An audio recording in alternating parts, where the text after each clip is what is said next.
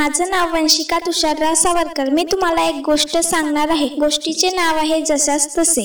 बेलापूर नावाच्या एका गावात एक हत्ती होता. तो रोज पाणी पिण्यास नदीवर जात असे. तिथे आंघोळ करून घरी परत येत असे. नदीवर जाताना वाटेत एक शिंपी होता. तो शिंपी हत्तीला रोज काहीतरी खावयास देत होता. हत्तीला सवय लागल्यामुळे सवय लागल्यामुळे नदीवर जाताना तो नेहमी शिंप्याच्या दुकानापुढे उभा राहून शिंप्याकडून खाण्याचा जिन्नस घेण्यासाठी आपली सोन पुढे करे एके दिवशी नेहमीप्रमाणे नदीवर जाताना हत्ती सोन पुढे करून उभा राहिला. पण शिंपी त्या दिवशी रागात होता. त्याला त्या दिवशी एकही गिराही गिराहिक नव्हते. त्यात एकाच्या मापात फरक पडला.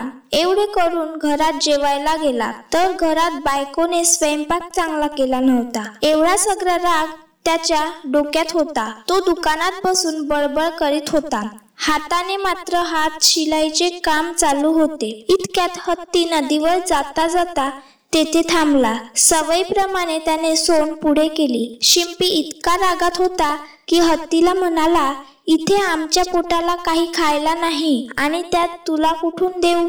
असे म्हणून त्याने हातातील सुई हत्तीच्या सोंडेत टोचली. शरीर कितीही प्रचंड असले तरी शरीराला शरीरात थोडीशीही इजा झाली तरी समजते.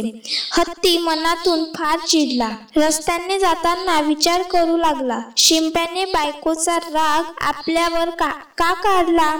याला धडा शिकविलाच पाहिजे. वैतागून हत्ती तेथून निघाला.